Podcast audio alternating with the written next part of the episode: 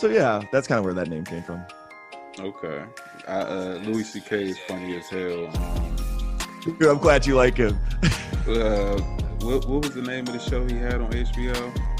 Uh, Lucky Louie was on HBO, Okay. and then he had a show on FX called Just Louie. Yeah. Yeah. Uh, that show was funny as shit. Uh, a lot of dry humor in there that a lot of people don't understand, but I, I find funny as hell. So Good. Philosophical ideas. He thinks a lot about God. Is God real? Mhm. Like, and he's got some real.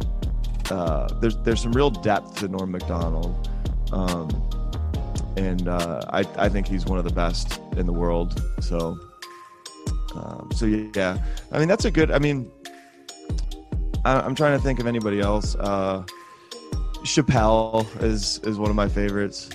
Uh, Chappelle was another one where I love big ass show. pool next to that, and there are people jumping out like the second story window into the pool.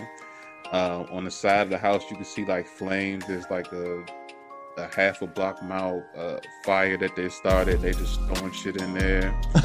There's kegs of beer and, and Jaeger and Hennessy and all type of shit in the backyard, and I'm just like, I've never been to anything like this in my life, and this is the most boring town in the world that I've I had the most fun in my life so far. I mean, Dude, I mean, but I always awesome. encourage people like if they have an idea and they, I hear them talking about it like repeatedly, like you know, like what you saying with like doing sketches. Like you said, you haven't done it since last spring, right?